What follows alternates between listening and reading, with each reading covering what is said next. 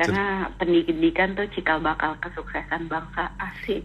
Iya memang, memang, memang. Bener kan tapi Memang. Jadi generasi yang akan datang tuh lahir dari generasi sekarang yang sedang dibentuk gitu. benar. Ibaratnya kalau gua itu ya, Mm-mm. menurut gua taraf untuk suatu negara menjadi negara maju itu cuma dua hal. Yang pertama adalah pendidikan, yang kedua adalah industri. Udah itu doang. Itu dua hal itu diseriusin udah kelar pasti jadi negara maju udah. Iya. Percayalah sama omongan paman Karyo ini.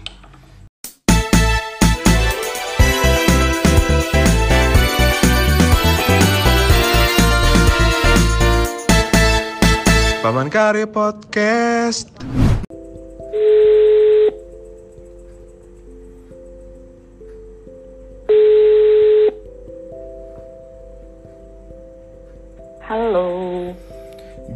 Gina.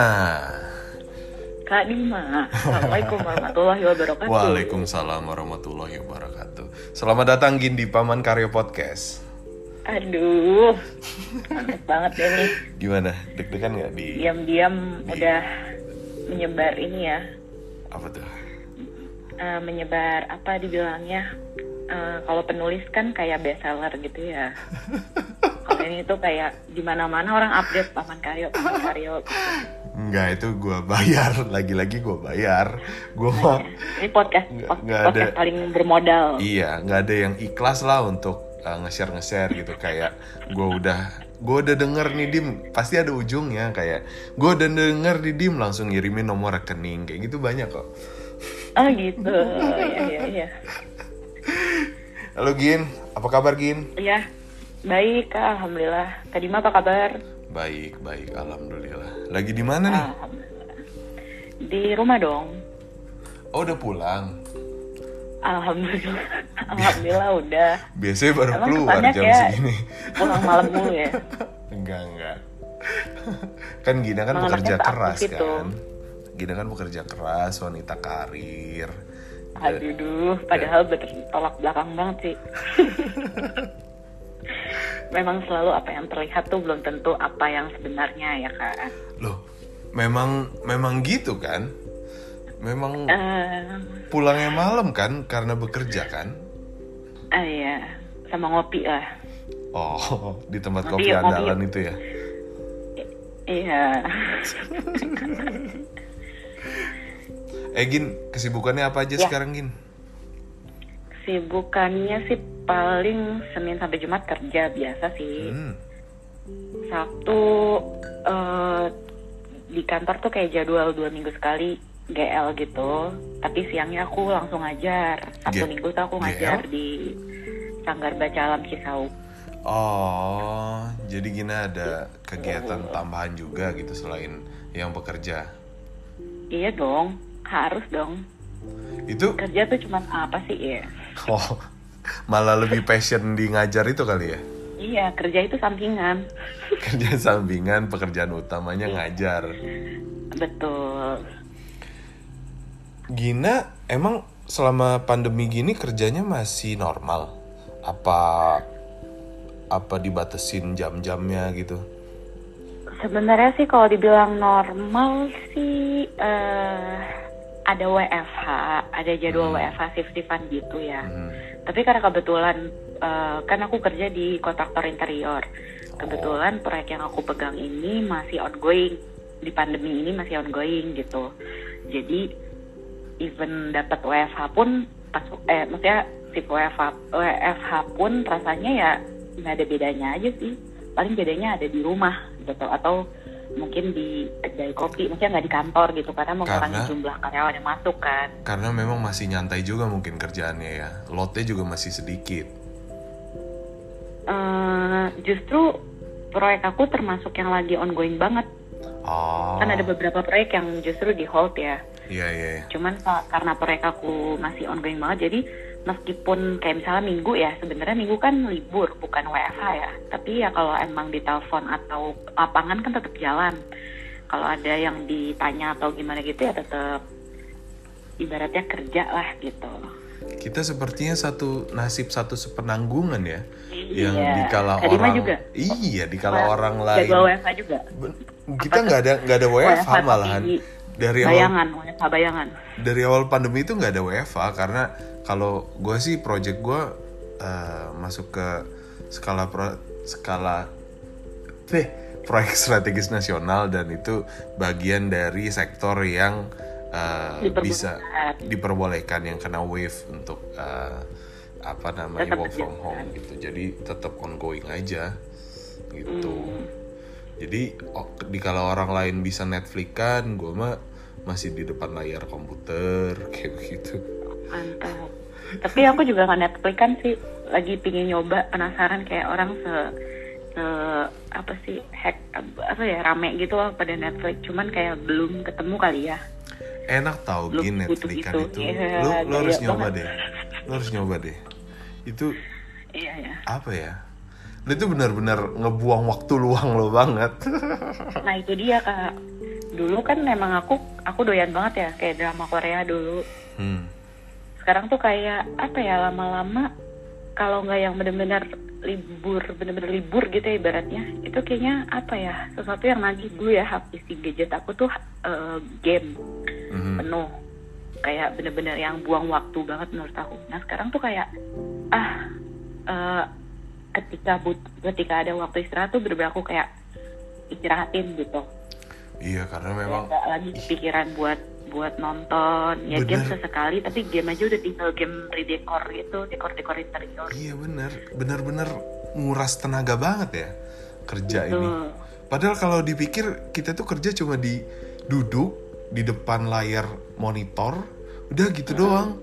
Tapi bener-bener kekuras karena ternyata lelah otak itu lebih parah sih Parah. daripada lelah Daripada raga. fisik. Iya. Ya, kalau fisik kan tinggal urut gitu ya Iya, ot- otak muncul diurut. gitu kan Lu bayangin gin Eh, otak nyebut diurut. proyek- eh, nyebut produk nggak sih ini Enggak lu bayangin kalau otak diurut gitu. Ya bleber-bleber Nah, kan. yang ada makin parah kan iya. yang ada nggak kelar tuh kerjaan Eh Gin, tadi gue penasaran sama yang lo bilang lo punya kegiatan sampingan selain kerja. Itu apa Oh, tadi ngajar. kegiatan sosial Oh, fokusnya di sosial. Iya. Ceritain dong, ceritain dong. sosial mungkin ke arah sedikit sedikit banyak ke arah pendidikan dan literasi sih ya Masih tetap di dunia pendidikan lah ya. iya karena pendidikan tuh cikal bakal kesuksesan bangsa asik Iya memang, memang, memang. bener kan tapi Memang. Jadi generasi yang akan datang tuh lahir dari generasi sekarang yang sedang dibentuk gitu benar. Ibaratnya kalau gua itu ya, Mm-mm. menurut gua taraf untuk suatu negara menjadi negara maju itu cuma dua hal. Yang pertama adalah pendidikan, yang kedua adalah industri. Udah, itu doang. Itu dua hal itu diseriusin udah kelar pasti jadi negara maju udah. iya Percayalah sama omongan Paman Karyo ini. asik percaya percaya orang aja mau promosiin kan berarti emang percaya Gak tahu sih kayak mereka Ntar pada hipnotis. nomor rekeningnya Iya, gampang kok bisa ditransfer. siap siap Eh, emang kegiatan sosialnya apa tuh yang berbau-bau ngajar tadi? Ah, jadi ini aku cerita dikit kali ya kenapa akhirnya aku bisa menemukan si sanggar baca alam Banyak ini. juga nggak apa-apa. Eh, apa namanya tadi? Sanggar baca alam Cisauk. Sanggar Baca Alam Cisau. Kenapa? Mungkin Kenapa eh, ada? Instagramnya ada di @sba underscore Cisauk. Oke guys, bagi kalian yang pengen mantengin, pengen kepoin kegiatan sosialnya Gina bisa di Instagram at apa sba At sba underscore underscore. Cisau. Follow ya, gitu dong Gin. Follow Ceritain ya, dong. guys. Gue gue penasaran sih Gin. Tadi kan ada katanya ada sanggar, ada baca, ada alam. Kalau misalnya sanggar baca doang oke lah kayak tempat untuk baca mungkin. Tapi ada gitu ya. iya ada kata alamnya ini nih yang menarik. Coba ceritain Gin. Oke, jadi tuh sebenarnya awal mulanya bisa aku nemuin si sanggar baca ini aku kan sering ngopi ya kalau mulanya nih aku sering ngopi posisinya terus di sejujurnya menurutku tempat kopi yang seharusnya memang tempat kopi yang nggak cuma kita sekedar ngopi tapi Mhm. dari tempat kopi itu kita bisa nemuin banyak relasi nggak cuman yang menguntungkan buat kita tapi juga buat yang kita bisa menguntungkan buat orang lain gitu Hmm. sampai aku nemuin tuh ada di di eh, kedai kopi itu teman ketemu teman baru namanya Mas Fadel ternyata Mas Fadel ini eh, salah satu yang eh, diri yang ngegerakin buat ngediriin sanggar itu sama teman-temannya gitu. Oh. teman-temannya tuh pecinta alam gitu. Nah sanggar ini tuh sebenarnya tuh berdirinya juga atas eh, pikiran dan keinginan pribadi si teman-teman yang di sanggar ini buat ngebangun si sanggar ini. Pokoknya sebenarnya kalau diceritain panjang deh karena mereka benar-benar berjuang tuh buat nyari lahan buat ngebangun sanggarnya itu sendiri. Itu benar-benar gerak mandiri. Oh jadi benar-benar dari nol ya? Iya, jadi benar-benar yang eh, emang kita sampai sekarang pun sebisa mungkin eh, nggak pingin sih, bukannya menolak sumbangan ya, tapi kita menerima dengan eh, senang hati sumbangan yang memang sumbangan itu tergeraknya itu benar-benar dari hati, bukan karena ada maksud atau tujuan lain gitu. Paham lah pasti tadi makan Ah iya iya iya. iya. gitu. Jadi memang Nah, yang benar-benar mau ngebantu kegiatan dari Iya. SBA Cisauk bukan ada tanpa embel-embel. Iya, jangan tiba-tiba, oke saya bantu, tapi besok Cisauk jadi jadi merah semua, atau jadi kuning semua, atau jadi pelangi gitu. Siapa tuh memang ada yang berduka makanya kuning semua di Oh, situ. iya sih, bisa. Terus terus. Nah jadi awal mulanya tuh aku di Desember, November atau Desember 2019 sih, itu eh si Mas Fadel ini upload, dia ada beberapa kali update si Sanggar Baca Alam ini. Hmm. Eh, aku aku eh, penasaran tapi belum ketemu jadwal yang pasnya aja gitu loh untuk ke sana. Karena Hmm. menurut aku aku harus atur waktu dulu gitu kan. Sampai akhirnya di Desember itu Mas Fadel ada open volunteer buat pengajar, tim pengajar. Terus akhirnya aku coba datang, coba datang itu waktu itu aku aku cuma berdua volunteer. Jadi selama ini tuh sebenarnya di situ jadi sanggar ini tuh sebenarnya kayak ada tempat baca dan tempat bermain di mana di dekat situ itu ada ASD. Jadi anak-anak ini kalau istirahat atau hari libur Sabtu Minggu tuh suka main ke sanggar, entah itu baca buku atau main kayak gitu. Oh jadi source-nya itu anak-anak itu dari SD yang sekitar situ. Iya, Ah, anak-anak SD sekitar situ, pokoknya ya desa-desa sekitar situlah gitu. hmm.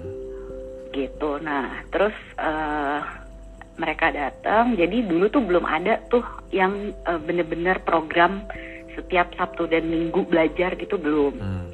Jadi pas aku pertama datang itu ternyata volunteer baru aku sama ada temanku namanya Kanita.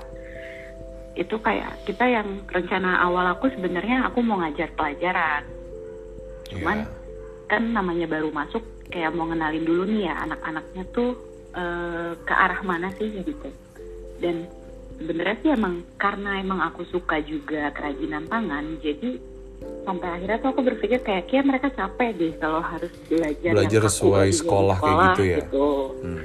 di mana kalau di eh, apa namanya kalau dikaitkan sama si konsepnya sanggar baca alam kenapa tadi Kadima eh, menggarisbawahi alam itu karena kalau nanti mungkin Kadima dan teman-teman berkunjung ke sana tuh memang di dekat di, di samping di belakang sanggar itu ada kebun yang juga diurus sama teman-teman pengurus sanggar Mhm, itu mhm. kayak kebun buat gak cuman buat pengurus sanggar tapi anak-anak ini juga gitu kayak diajarin buat eh, menanam gitu-gitu Oh. Jadi, jadi fokusnya sanggar itu eh, kayak ibaratnya mungkin Kak Dima pernah dengar eh, slogan orang dari kita untuk kita gitu loh. Jadi Mhm. eh, kita tuh nggak, maksudnya eh, anak-anak ini tuh nggak cuman buat belajar. Oke kalian jadi orang pintar enggak? Tapi orang pintar tuh harus bisa menghasilkan apa dan nggak melulu loh orang yang bisa menghasilkan apa itu harus dari orang yang sekolah atau mungkin berpendidikan tinggi gitu Oh, jadi karena butuh praktek gitu Oke, kan oke.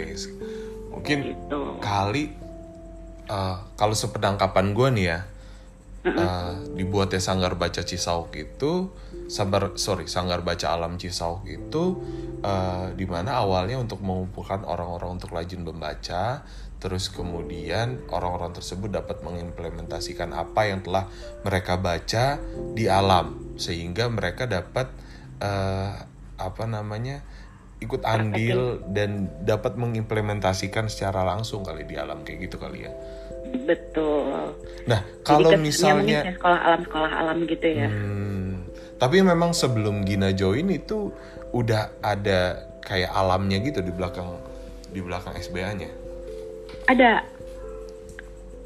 Jadi memang ada kebun. Kalau oh, ada kalau kebun. waktu kalau dengar ceritanya dan beberapa foto-foto yang terdahulu sebelum aku join tuh mereka kayak rutin misal sekarang lagi panen apa panen apa gitu terakhir tuh aku hmm. ada panen terong eh oh. terong apa apa satu lagi oyong oyong Imun. Oh, ya. ya Allah bisa bedain wah oyong. wanita sekali ya anda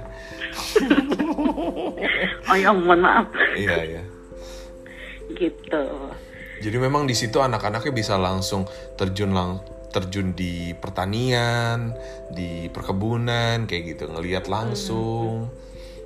yang pasti Jadi, fokusnya adalah fokusnya untuk nggak uh, cuman pendidikan formal aja ya, gitu. Tapi ada prakteknya di situ di sana. Betul. Nah, selain Karena, tadi Hmm, Karena kalau misalnya aku lihat aja itu mereka ini loh kak, maksudnya jadi kan kita pada akhirnya nih waktu Desember eh, aku ngajar tuh mulai Desember terus Januari terus masuk pandemi tuh di Maret ya Maret atau hmm. April. Nah itu kan kita belajar yang bener-bener kayak waktu itu kalau nggak salah kalau nggak Sabtu Minggu. Jadi aku masih yang kayak misalnya Sabtu aku masuk kantor, ya udah aku bisa minggu gitu masih nggak jelas gitu kan kayak uh, datangnya aku gitu tapi kalaupun aku nggak datang mereka suka main ke sanggar baca buku atau apa gitu kan nah sampai akhirnya pas pandemi itu off terus pas udah mulai normal itu kita agenda kan jadi dulu tuh konsep aku di bayangan aku ya hmm. aku pingin uh, pertama di sanggar ini tuh yang penting anak-anak nggak main gadget dulu. Meskipun eh, nggak uh, bisa kita pungkiri teknologi memang uh, maju ya memang harus gitu. Kayak sekarang kan sekolah online gitu. Tapi bukan berarti yang menurut aku mungkin di mereka di rumah mereka udah main gadget terus ke sanggar mereka jadi main gadget lagi gitu jadi berharapnya sih di sanggar mereka bisa melakukan satu aktivitas yang menambah wawasan mereka, nambah pengalaman mereka tanpa harus ketemu gadget. Karena arahnya gadget pun sekarang udah beda gitu. Nah, gimana cara kamu biar uh, apa namanya uh, ngebuat mereka untuk menghindari gadget?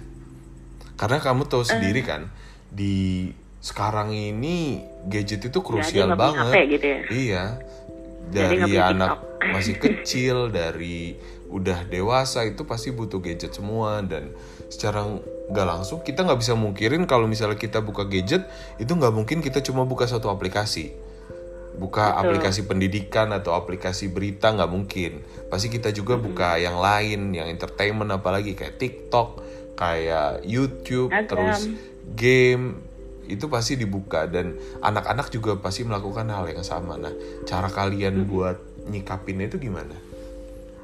Uh, pertama sih kalau konsep aku pribadi ya, cuman hmm. uh, seiring berjalannya waktu sejalan sama yang lain. Pertama kita um, udah menyampaikan ke mereka untuk ke sanggar tuh nggak bawa HP. Jadi kan sanggar ini nyampur ya kak, ada anak yang belum sekolah, ada yang SD, ada yang SMP gitu. Hmm. Nah biasanya anak SMP nih udah pegang HP sendiri kan. Itu biasanya kita uh, pesenin ke mereka pertama di sanggar itu waktunya nggak main HP. Dan cara kita menanggulangi biar mereka nggak sampai pegang HP itu adalah kita adain sesuatu kegiatan yang emang menarik mereka untuk ngelakuin itu gitu. Dan hmm. aku selalu berpikirnya uh, mereka harus fun di sini, jangan sampai mereka nggak mau datang lagi. Jadi kayak misalnya uh, kalau ngelanjut cerita yang tadi pas selesai pandemi pandemi ini kan karena konsep aku tadi pertama main gadget, kedua aku berharap tuh anak-anak anak-anak setiap Sabtu dan Minggu di Sanggar itu nggak cuman menghabiskan waktu. Tapi sering berjalannya waktu tuh mereka uh, punya perkembangan gitu. Misalnya tadinya nggak bisa komposisi warna main tabrak-tabrak aja kalau ngewarnain akhirnya mereka ngerti gradasi gitu kan. Ah. Nah, itu aku berharap seiring berjalannya waktu tuh keliat, kita bisa ngeliat gitu loh. Akhirnya kita bisa Bisa eh, tahu kon- potensi-potensi dari masing-masing ah, anak ya.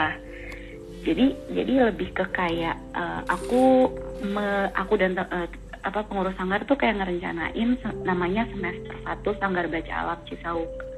Jadi Hmm. kita ngesilabusin ya kayak kurikulum sekolah Mhm. tapi nggak seformal sekolah di mana hari Sabtu itu jadwalnya kita belajar pelajaran dan pelajaran ini kita fokusin di tiga pelajaran yang di UN-in bahasa Inggris, bahasa Indonesia sama matematika kan ya eh iya bukan sih Bahasa Inggris. Pokoknya kita- bahasa bahasa Inggris. Indonesia. yang di Emang- UN ini emang cuma tiga ya ya pokoknya jadi tadinya kita mau belajar mau ada masukin materi IPA tapi karena kita punya si eh, tadi alam itu jadi kita pikir IPA itu sejalan sama praktek Ya, jadi Sehingga mereka materi bisa yang ketemu kita IPA secara masukkan, langsung mereka- dalam kehidupannya. Eh, eh, kan, kan mereka nih masih kental banget Sundanya ya kalau di Cisauk tuh. Nah, jadi kita berharap mereka nggak nggak eh, capek atau nggak give up sama bahasa Indonesia dan bahasa Inggris gitu. Hmm. Karena eh, akan hadir juga kan atau mungkin udah udah lumayan hadir sih masyarakat ekonomi ASEAN itu. Jadi kayak matematika itu pasti mau nggak mau gitu kan. Nah, bahasa Indonesia dan bahasa Inggris tuh tiga hal tiga mata pelajaran itu yang kita pikir untuk semester satu ini kita coba deh gitu di hari Sabtu. Nah, Di hari tapi Sabtu, tapi kemudian- sorry nih Kin, tadi kan udah banyak banget kamu jelasin tentang eh, apa yang kamu lakukan di Cisau kan.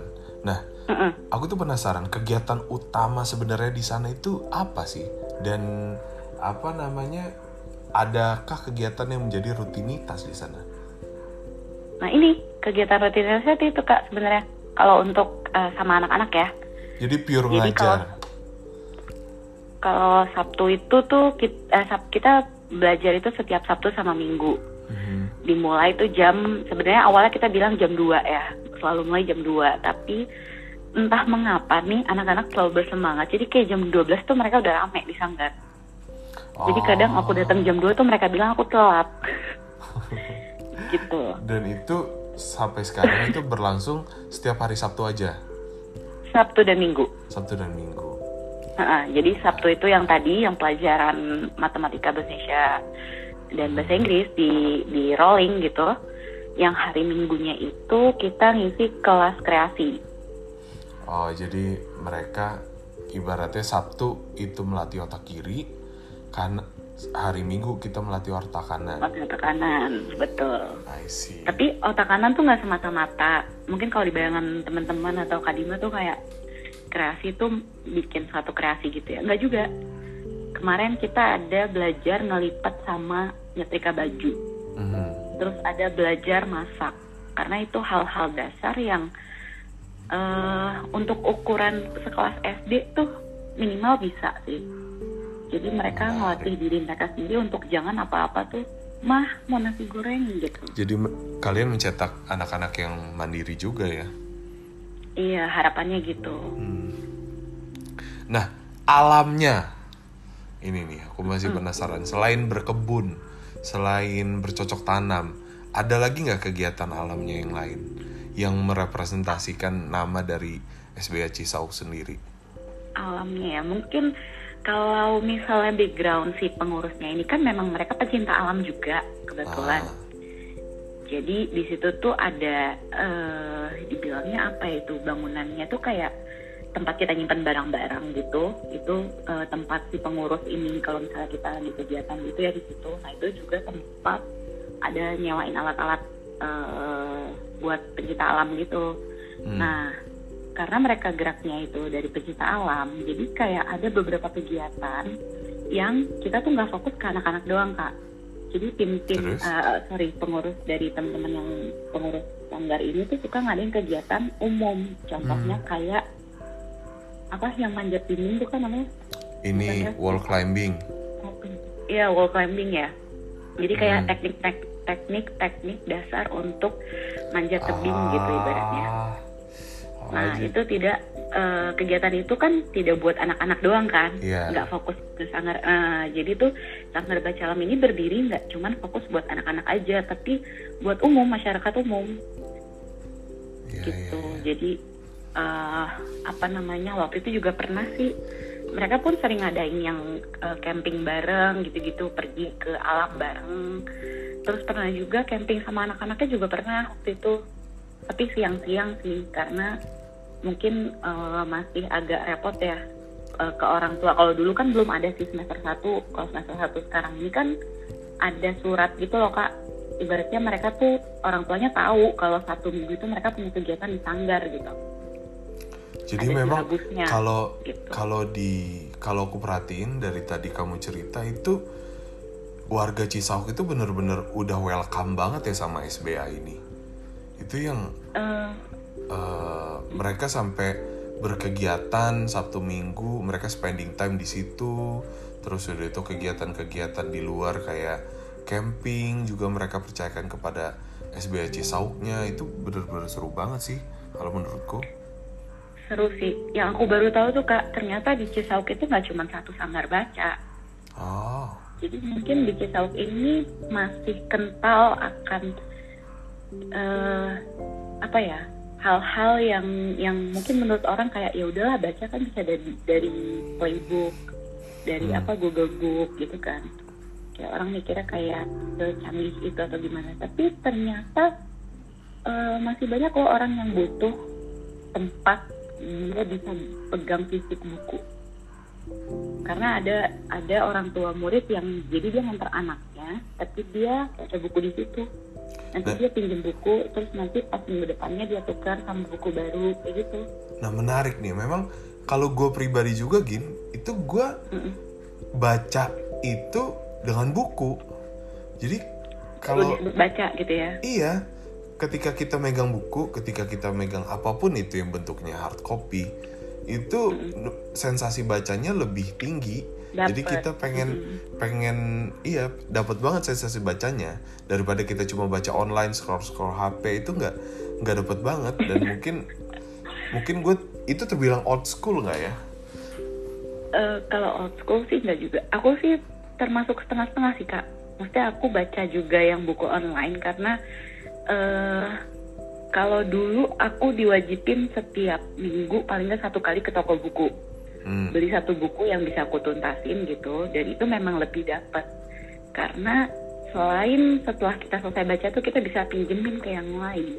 Nyebarin ibaratnya apa yang kita dapat positif dari buku itu bisa disebar ke orang lain ditambah eh lebih yang karena kita nggak nyepelein kan kita mengeluarkan sedikit eh, dari uang kita untuk beli buku itu jadi kita nggak nggak nyepelein gitu loh.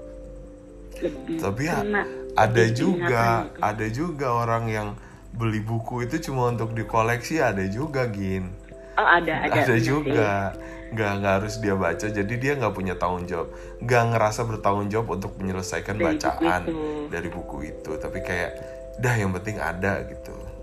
Heeh. dulu tuh aku sampai buka per- perpustakaan kecil kak di rumah ah ya so ide sih sebenarnya jadi kayak karena yang banyaknya. Hmm. tadi aku bilang karena wajib tiap minggu untuk beli buku entah itu komik atau apa pun itu aku sampai buka per- kebetulan rumahku tuh memang di dalam perumahan tapi paling ujung jadi deket ke perkampungan gitu kan terus eh, aku merasa kayak ini buku isi yang buku yang udah aku baca tuh orang lain mesti tahu juga loh gitu. Jadi aku kadang buka sama kakakku buka perpus kecil yang sampai pakai kartu ala-ala gitu lah ya. Mungkin orang tuamu tadi pengen ngasih nama kamu Gramedia kali. Aduh atau toko Gunung Agung. Mungkin Iya. terus jadi kepleset jadi. Gramedia Gra- Gramedia Gramedia Gina udah. Kayak gitu. Iya. Jadilah G tetap G juga gitu ya. Iya. Tapi kalau kalau di Cisauk sendiri gin, itu kondisi lingkungannya itu gimana sih? Yang bener-bener uh, sorry tertinggalkah atau hanya orang-orang uh, sebenarnya orang-orang biasa kayak di komplek pada umumnya yang cuma butuh tempat untuk membaca, untuk uh, apa namanya menggali menggali ilmu dan juga kebiasaan gitu ya. mereka ya. Itu gimana sih? Eh, sebenarnya aku kan baru tahu Cisauk tuh emang Desember 2019 ya kak. Dulu Hmm. di bayangan aku Cisauk tuh sejauh itu gitu. Tapi Ternyata memang pas aku sejauh kesana- itu kan, Gin. Nggak gini. Eh dia menurut aku masih bisa dari si sanggar baca ini masih Iya. bisa dicapai dengan jalan kaki dari Ion BSD. Oh serius? Jadi dan di deket situ sekarang ada Intermoda. Oh. Jadi dibilang tertinggal menurut aku enggak. Karena dia sudah di apa ya dibilang jamah maksudnya Ion BSD siapa sih kak yang nggak tahu eh, ini deh tempat apa namanya konser ISBSD tempat makan sushi grat apa Ah, murah gitu. yang Pasti banyak tahu itu. jadi jadi menurutku kalau dibilang aku nggak tahu ya kalau sebelum si Ion ada dan si Intermoda BSD ini ada aku eh, belum nggak tahu karena aku memang nggak- belum pernah kasih sauk gitu tapi pas aku pertama kali ke sana kan Ion itu udah ada dan aku kayak wow ternyata sebenarnya secara lokasi tuh Cisauk tidak setertinggal di bayangan orang-orang gitu Iya tuh. Iya, jangan kan jangan kan kamu yang 2019 masih berpikiran gitu. Aku aja 2020 gini mikir sebenarnya Cisauk itu kayak udah jauh banget itu udah di pelosok terus tiba-tiba jadi aku Iya sih, sekarang ini lagi gitu. lagi ngapus konsep pemikiran aku yang awalnya aku mikir kayak SBA Cisauk tuh itu sebuah sanggar baca yang ada di pedalaman terus membantu eh, anak-anak eh, apa namanya memodali mereka untuk niat baca mereka. Sebenarnya enggak ya. Jadi enggak. cuma tidak Eh, terbelakang itu. Ya ya ya ya Jadi sebenarnya lebih ke gini loh kak, kalau aku pribadi ya melihatnya, anak-anak ini kalau teman-teman mengiranya mereka adalah anak-anak yang maaf kurang mampu, enggak, mereka sekolah, mereka sekolah, cuman kan memang se- setahu aku tuh sekolah SD sekarang banyak yang gratis ya dari pemerintah. Pemerintah mana bayar dulu uang kegiatan atau apa gitu, nggak kayak dulu yang benar-benar uh, sulit lah gitu ibaratnya. Dan menurut aku memang di sana nggak sesulit itu ekonominya. Cuma konsepnya si Sanggar Baca Alam Cisauk ini sendiri tuh penekanannya bukan pada hak sosial untuk membantu yang tidak mampu enggak, tapi lebih ke kayak gimana caranya Cisauk itu berkembang, tapi generasi yang diciptain tuh orang-orang yang eh, pendidikannya tuh nggak cuma pendidikan tinggi tapi dari segi moral. Sekarang kan orang suka skip ya kak soal itu. Maksudnya kayak orang cuma mikir oke dibimbelin eh, matematika atau apa sampai jadi profesor gitu. Tapi eh, moral etika attitude itu tuh kayak di di kesampingkan gitu. Itu yang mungkin kalau misalnya kita lihat kan sekarang sering banget kejadian ya kayak orang eh, ribut di sosmed karena kata-kata atau nggak sopan kayak gitu kayak gitu.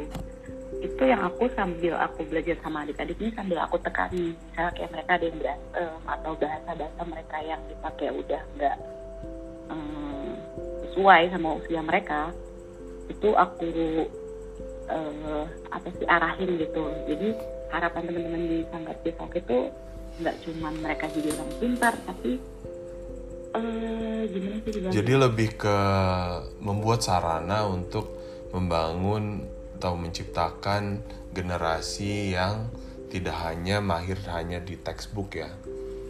Ya betul. Tapi juga generasi yang dapat berkembang dengan nalurinya sendiri, dengan logikanya tanpa harus terpaku dengan buku. Tapi nggak meninggalkan buku juga. Itu ya menarik sih, menarik banget malahan. Nah, kalau dari Gina sendiri nih, Gina ngeliat eh, Sanggar Cisauk lima tahun ke depan atau yang ke depan bakal gimana? Mimpi-mimpi apa yang Gina punya untuk Sanggar Baca ini? untuk sangar baca sebenarnya sih kalau lima tahun ke depan eh, untuk teman-teman tahu jadi kayak ini tuh eh, masih letaknya sanggar baca alam Cisauk ini tuh karena kita nyari lahannya tuh kemarin susah ya Biasanya aku kurang begitu tahu jalur ceritanya kenapa akhirnya jadi di tempat ini Hmm. tapi kayak kita ada rencana mau renovasi ke depan karena ada mau rencana pelebaran jalan. Harapan kita sih bisa dibangun eh, tempat yang benar-benar membuat anak-anak dan warga sekitar tuh senyaman itu untuk belajar menambah literasi mereka gitu. Bahkan ada temen di sanggar yang berharap beberapa tahun ke depan tuh kita di Cisauk tuh belum ada universitas kan belum ada apa? Jadi harapan belum belum ada universitas. Ah. Sekolah tinggi. Jadi kita suka ya nggak ada salahnya kan berhayal. Siapa tahu jadi doa gitu kan amin amin. Berharapnya dari situ tergerak eh, apa orang-orang yang tergerak untuk se- semangat itu gitu loh meningkatkan pendidikan di Cisauk sampai mungkin kita bisa bangun universitas gitu mungkin kalau secara kasat mata kayak tinggi banget intinya gitu tapi nggak ada yang salah kan. Nggak apa-apa nggak apa-apa. Karena yang punya otorisasi tertinggi untuk mimpi kita sendiri itu ya diri kita sendiri. Jadi ya Betul. terserah kita sebebas apa dalam bermimpi. Iya jadi ibaratnya dengan kalian yang ngebuka kelas setiap Sabtu atau Minggu logikanya gini gini anak-anak itu udah sekolah misalnya dari Senin sampai Jumat ya Sabtu atau Minggu itu waktunya mereka untuk main, untuk bersama keluarga, untuk ya untuk istirahat gitu kan. Tapi mereka masih punya animo yang tinggi untuk belajar di sanggar baca. Berarti kan kita ngelihat bahwa harapan akan pendidikan yang tinggi di mereka itu masih sangat besar kan kemungkinannya. Dan sayang banget kalau misalnya itu nggak dilirik sama pihak-pihak yang yang besar lah gitu kan. harusnya Iya, mereka di Cisauk sendiri udah ada potensi. Berarti kan gimana caranya ya eh, ada bantuan kepada kalian untuk mengelola potensi tersebut sehingga dapat menjadi hal-hal baik ke depannya. Iya betul sekali. Jadi Menarik kalau sih. balik ke harapan aku, sebenarnya mungkin eh, belum sampai, aku belum kepikiran sampai lima tahun ya kak. Tapi Hmm. harapan aku mungkin di tahun depan, karena di pandemi ini jujur nggak banyak yang bisa kita lakuin kan. Bener-bener kena dampak kayak gini. ya? Benar-benar kena dampak karena eh lebih ke ini sih kak, apa petugas-petugas yang jadi jadi sebenarnya gini, kalau dari segi kesadaran diri akan eh, bermasker atau protokol kesehatan, mungkin bisa dibilang di Cisauk masih kurang. Iya. karena eh ya itu kita nggak bisa pungkirin lah. Karena kalau aku lihat sendiri kan sejauh ini atasan-atasan atau pemerintah tuh masih fokusnya kepada jumlah peningkatan korban COVID-nya sendiri kan. Tapi lupa gitu loh bahwa kalau menurutku ya yang orang-orang yang di tengah Jabodetabek gitu di tengah Jakarta yang di, dikasih penegasan WFH atau PSBB total itu adalah orang-orang yang ya ber- berpendidikan lah udah ngerti lah seharusnya tentang protokol jadi kalau mereka melawan itu berarti memang mereka senantangin itu gitu menurut aku tapi kalau orang-orang yang di pinggiran orang-orang yang bukan di Jabodetabek Mereka itu nggak tahu. sadar ya Mereka Nah, tuh nggak tahu bahaya apa yang sedang mereka hadapin kan. Betul. Edukasi tentang si covidnya itu sendiri yang mereka sampai di mereka tuh belum nyampe sepaham itu gitu. Bener. karena di bayangan mereka penyakit yang lebih parah dari covid mereka pernah hadapi. Iya. dan mereka fine gitu. Mereka bisa sembuh. Jadi jadi lebih ke kayak kemarin aku baru belum baru minggu lalu kalau nggak salah aku baru nekenin ke adik-adik lagi untuk pakai masker. Karena kebetulan belum lama ini aku eh, kontak langsung sama eh, apa positif covid tapi alhamdulillah udah negatif aku udah tes lab juga cuman aku nekenin ke mereka terutama soal yang ada sindrom baru ya yang tiba-tiba kehilang kesadaran itu loh kak Iya iya gue baca itu. Nah, aku ingetin ke mereka, ternyata mereka senganga itu loh aku bilang itu. Jadi kayak, wow, pas aku bilang kayak gitu, mereka baru ter lumayan tergerak gitu untuk pakai masker. Berarti kan Ya, karena- se penekanan itu gitu Karena loh penyampaian penyampaian informasinya itu belum benar-benar menyeluruh dan juga Mm-mm. sifatnya juga masih setengah-setengah.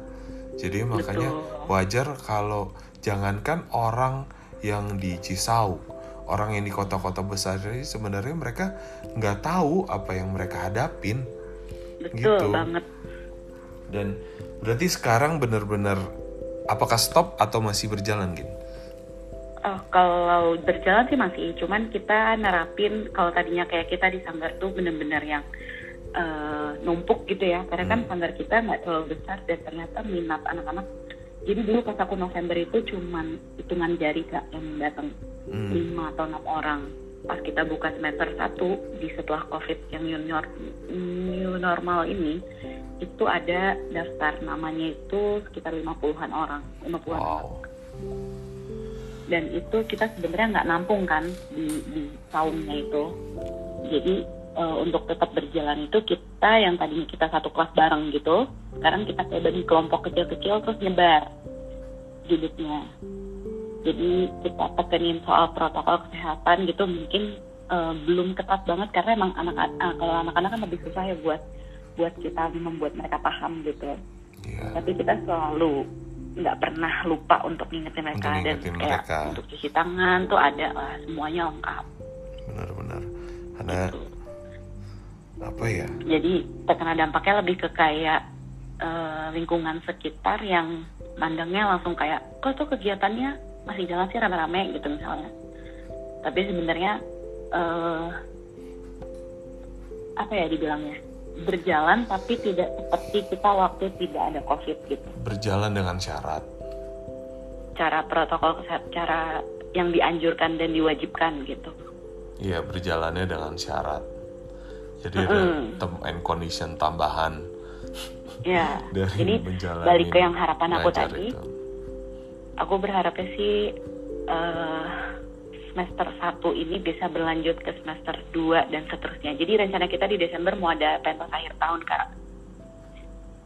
Di nah, Desember ini ada pentas akhir tahun untuk menampilkan bakat-bakat mereka beserta hasil karya mereka selama satu semester ini.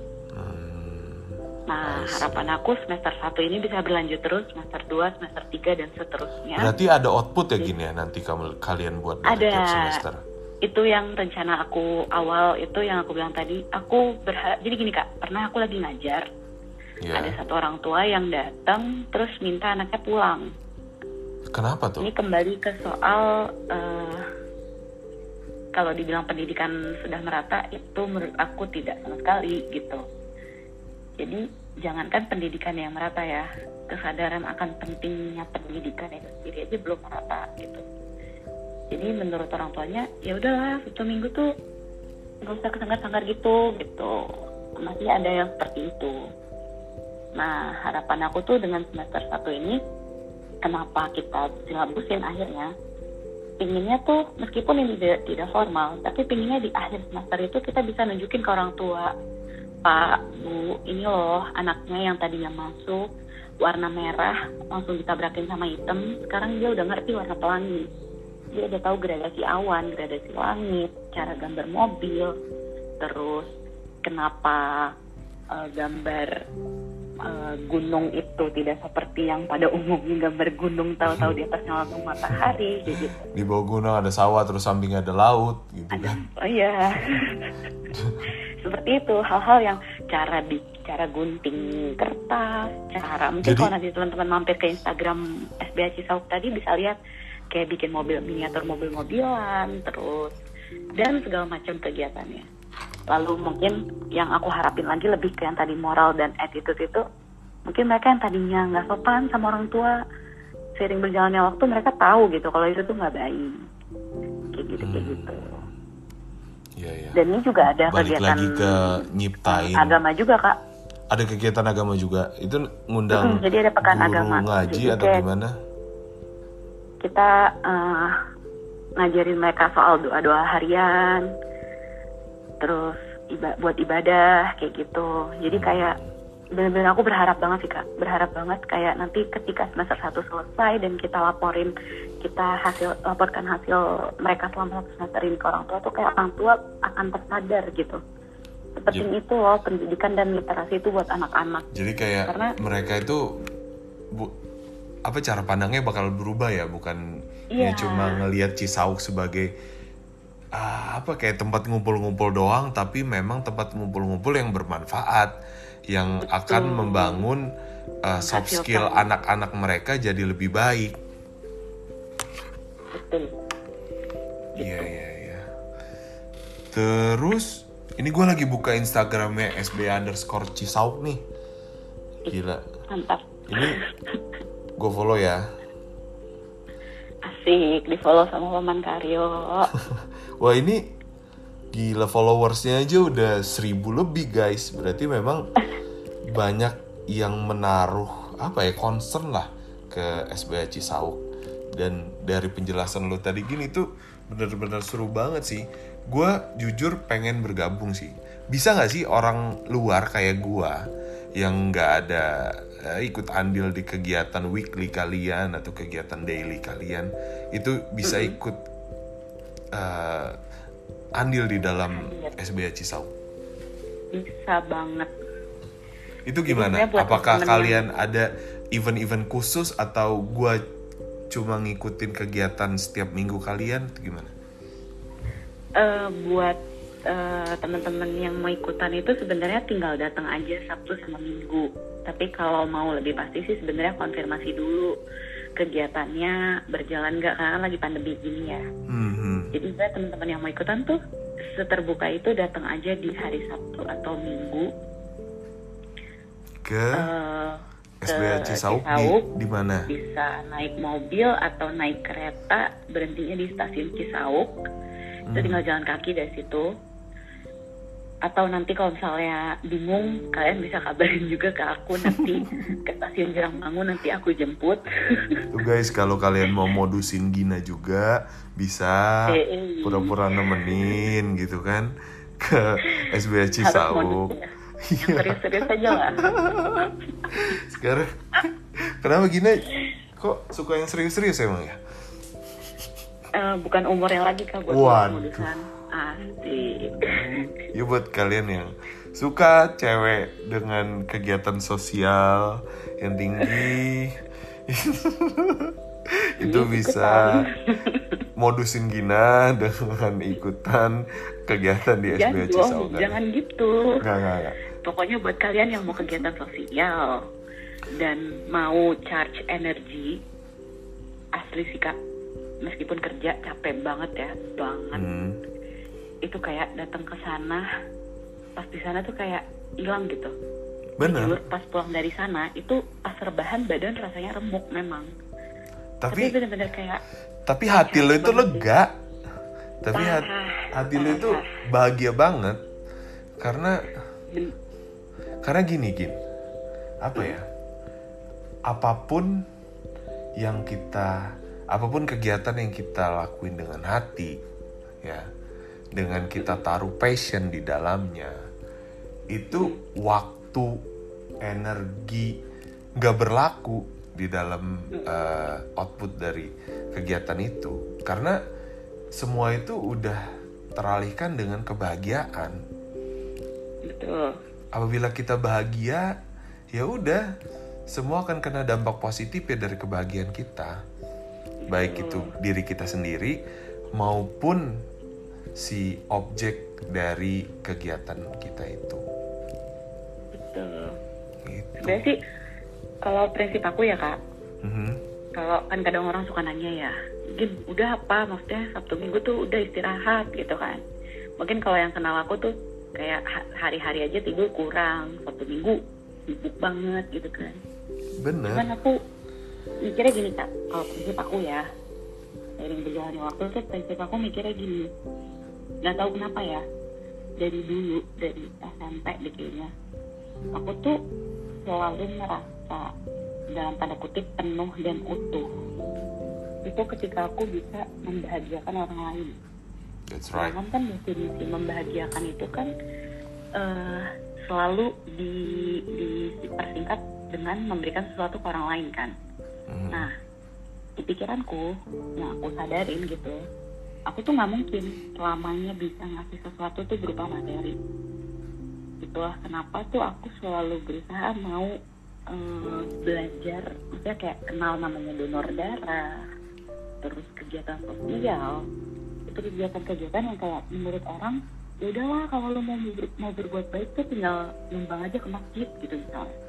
Atau kalau ada bencana apa lo sumbang aja gitu. Kadang kita nggak pernah tahu juga gitu loh maksudnya sampai kapan sih kita tuh ada materi kita tuh ada buat ngasih ke orang lain. Jadi itu yang melatar belakangi kenapa aku akhirnya uh, rutinin donor terus kayak sosial tuh aku sebisa, sebisa mungkin tergerak gitu. Karena aku akan merasa tadi tanda kutip itu dalam arti penuh dan utuh tuh ternyata lebih terasa sih ketika aku melakukan itu. Ketimbang aku cuma sekedar nyumbang dana atau uh, materi gitu mungkin teman-teman bisa coba juga kali ya sekali dua kali gitu nanti siapa tahu ketagihan kan iya pasti nagih sih karena gue juga iya, di ketagihan. bagian iya bagian orang yang ketagihan dan bagian orang yang benar-benar ingin menyuarakan bahwa kita sebagai anak muda itu mesti nyoba untuk kecanduan di kegiatan sosial. Karena kalau misalnya udah kecanduan di kegiatan sosial, udah semua masalah hidup lo, semua uh, problem problematika yang akan lo hadapin ke depan itu bakalan bener-bener berkurang bebannya. Karena mungkin karena kita udah mengurangi beban orang lain kali ya. Makanya yeah. beban hidup kita juga berkurang dan hidup kita pun kayak antang-antang aja kayak lancar-lancar aja. Gitu sih. Mm -mm makanya kayak nggak bisa dipungkiri gitu kan maksudnya iya. yang orang bilang kebaikan tuh pasti dibalas kebaikan juga itu benar banget di, itu uh, benar banget. benar banget mumpung kita masih muda mumpung kita masih hmm. banyak tenaga mumpung nah. kita mungkin ada yang udah karirnya udah bagus juga apa salahnya kita nggak nyoba untuk uh, berkecimpung di kegiatan sosial kayak gina-gini dengan fokus di apa namanya sanggar baca alam Cisauk yang awalnya dari passion kamu untuk minum kopi doang ya gini ya? Terus jadi ketemu orang terus kemudian ketemu kegiatan yang benar-benar bermanfaat ketemu sarana yang benar-benar positif bagi lingkungan banyak itu bagus banget sih. Iya. dan aku emang emang aku emang suka banget sama anak kecil dan yang ternyata baru aku sadarin beberapa waktu lalu sih dari temen sesama volunteer aku Kanita di Sanggar tuh kayak kita baru sadar kayak ternyata yang kita lakuin ini kayak secara tidak langsung kita belajar parenting. Iya benar. langsung. Benar. Gimana sih? Oh ternyata tuh pas lagi pandemi gini banyak orang tua yang ngeluh kesusahan tuh karena itu gitu. Jadi kalian itu dengan dengan ketemu langsung anak kecil tuh jadi ngerti sendiri problematika yang ada di kehidupan anak kecil itu seperti apa kan. Itu cara balik tahu lagi. moodnya dia kapan sih belajar? Cara ngambil hatinya tuh gimana? Iya. nyampe ini gimana? Ada yang berantem gimana gitu. Jadi memang apa ya ya semua hal baik itu pasti ada dampak baiknya ke kitanya. Iya itu sih. Meskipun nggak langsung iya. saat itu. Benar. Hmm. datang dong kak Dima. Iya ajak teman-temannya. Nanti insya Allah uh, ketika keadaannya udah mulai enakan lagi aku akan datang. Aku janji akan Siap. datang ke SBH Cisau. teman-teman yang lain juga pokoknya setia ya. paman Karyo Podcast. Bagi kalian yang ngedengerin podcast ini juga yang punya minat yang sama di dunia sosial seperti Gina, seperti Paman, mungkin nanti bisa datang bareng kali ya ke Sanggar Baca Alam Cisauk. Kita nanti ketemu anak-anak di sana, kita ngelihat uh, gimana sih tubuh kembangnya generasi penerus bangsa dari Cisauk. Asik. Gak perlu bawa apa-apa guys, yang ya. penting bawa hati. Tuh, guys, gak perlu bawa apa-apa, yang penting bawa hati. Ingat, hatinya tapi jangan dibaperin repot nanti kalau udah baper oke oke okay, gin oke okay. thank you buat waktunya ya gin makasih banget Siap. udah jadi bintang tamu di Paman Karyo Podcast episode 11 kali ini Iya, Pokoknya makasih juga udah diundang ya sampai penuh rekening aku. iya, oke bayarannya per menit. Jadi tiap menit itu ada itunya lah, ada bayarannya ya Mantap. pokoknya teruslah berbuat baikin jangan Amin. berhenti jangan bosen jangan ngeluh dalam berbuat baik ya gini ya pokoknya gue gue doain yang terbaik buat lu buat keluarga lu buat Sanggar Baca Alam Cisauk semoga ke depannya Amin. menjadi amin. lebih baik lagi dan mimpi-mimpi besar kalian dapat terwujud. Amin. Sukses dan bahagia selalu ya Gin. Ambil yang baik, jangan Yap. ambil yang buruk dan eh yang aku mungkin kalau teman-teman ada yang follow Instagram aku eh, jangan melihat dari sisi ah Gina ngelakuin ini pak eh, mau pamer nih di update update enggak sama sekali enggak justru aku update itu eh, berharap teman-teman banyak yang tergerak untuk Ya, eh, ayo kita sama-sama berkegiatan sosial karena tanpa disadari sekitar kita masih banyak yang butuh kita gitu. benar. Kalau gua jujur-jujuran, kalau misalnya gua share tentang hal-hal kebaikan, itu gua mau pamer, jujur. Karena gua pamer karena gua dengan umur yang sama kayak kalian, dengan yang mungkin rezeki yang sama kayak kalian, dengan keadaan kesehatan yang sama kayak kalian, gue bisa gue bisa berkegiatan kayak gitu sedangkan kalian yang mungkin lebih dari gue dalam beberapa hal masa iya nggak bisa Betul. jadi gue itu sebenarnya mancing kalian juga Tuh, udah disentil masa nggak ikut ikutan kan payah Iya. oke. Gin yaudah udah mau sejam Iya nih. Waktu Kalau udah malam. panjang ya. iya nanti Emang gua- harus nunggu pandemi kelar biar ngobrolnya bisa langsung disanggar. Iya buat podcastnya nanti disanggar thank you Gin sukses dan bahagia selalu ya Siap, Kak Dima juga ya. Dan Ya. semua pendengar Paman Karya Podcast. Jangan Bye-bye, lupa Gina. jaga kesehatan. amin dan amin Gina juga jaga kesehatan ya Ya, siap Kak Dima. Terima kasih banyak. Bye bye Gina. Assalamualaikum. Bye-bye. Waalaikumsalam warahmatullahi wabarakatuh.